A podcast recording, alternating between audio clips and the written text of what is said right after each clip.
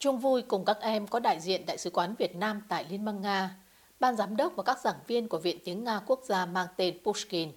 Không khí hội trường lớn Viện Tiếng Nga Quốc gia mang tên Pushkin thật rộn ràng khi các em cùng nhau hát múa những bài hát ca ngợi mùa xuân. Xuân mang tình yêu đến muôn nhà, mừng Tết sum vầy, nụ cười mãi đong đầy. Những giai điệu đẹp của mùa xuân như kéo không khí Tết Việt Nam đến gần hơn với các em.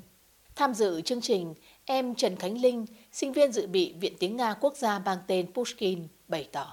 Lần đầu tiên đón Tết xa nhà khi mà các bạn đã tái hiện lại cái không gian và cái không khí đón Tết như này và em đã bất ngờ những cái không khí Tết ở Việt Nam hơn và với quy mô tổ chức cũng như là ý nghĩa của sự kiện lần này đã phần nào giúp em có thêm niềm tin và cũng có thêm cái niềm hy vọng về cái ngành báo chí của em và cái à, lĩnh vực nghề nghiệp em sẽ theo đuổi trong thời gian sắp tới á. Sau mấy năm liền không tổ chức vì dịch bệnh Covid và cuộc xung đột Nga-Ukraine, chương trình Tết Nguyên đán Giáp Thìn 2024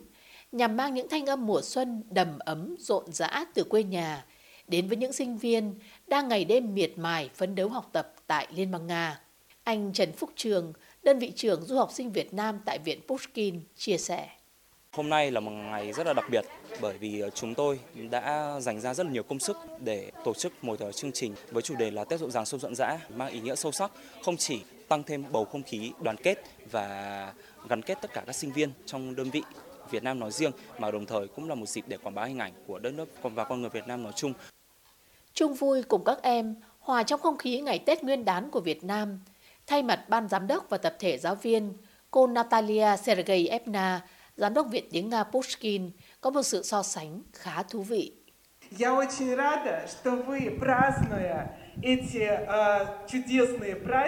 Tôi rất vui vì khi tổ chức chương trình Tết Nguyên đán này, các bạn đã có một cơ hội so sánh hai nền văn hóa Việt Nam và Liên bang Nga. So sánh năm mới ở Nga và Tết Nguyên đán ở Việt Nam, tôi tìm thấy rất nhiều điểm tương đồng. Chẳng hạn như là chúng ta đều bỏ lại mọi lo lắng, nỗi buồn, mọi việc không như ý của năm cũ và bước vào năm mới với niềm vui và kỳ vọng về những điều tốt đẹp, những dự định tuyệt vời nhất. Đến với chương trình, các sinh viên Việt Nam và quốc tế thực sự được đắm mình trong không gian văn hóa truyền thống ngày Tết của Việt Nam với nhiều hoạt động trải nghiệm văn hóa như chơi các trò chơi dân gian Việt Nam, vẽ bao lì xì, đập niêu. Chương trình đã thực sự lan tỏa được những giá trị văn hóa đậm đà bản sắc Việt Nam đến với cộng đồng sinh viên quốc tế.